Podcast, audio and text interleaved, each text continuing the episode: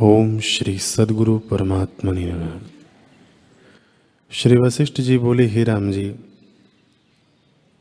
जब हृदय में विषय को विष जाने, तब मन भी नीरस हो जाता है और चित्त निसंग होता है।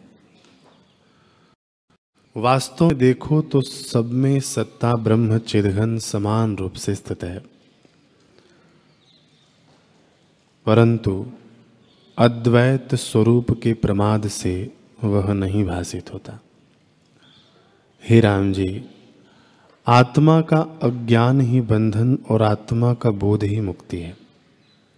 इससे बलपूर्वक मोह निद्रा को छोड़ आप ही जागो, तब इस बंधन से मुक्त होगे।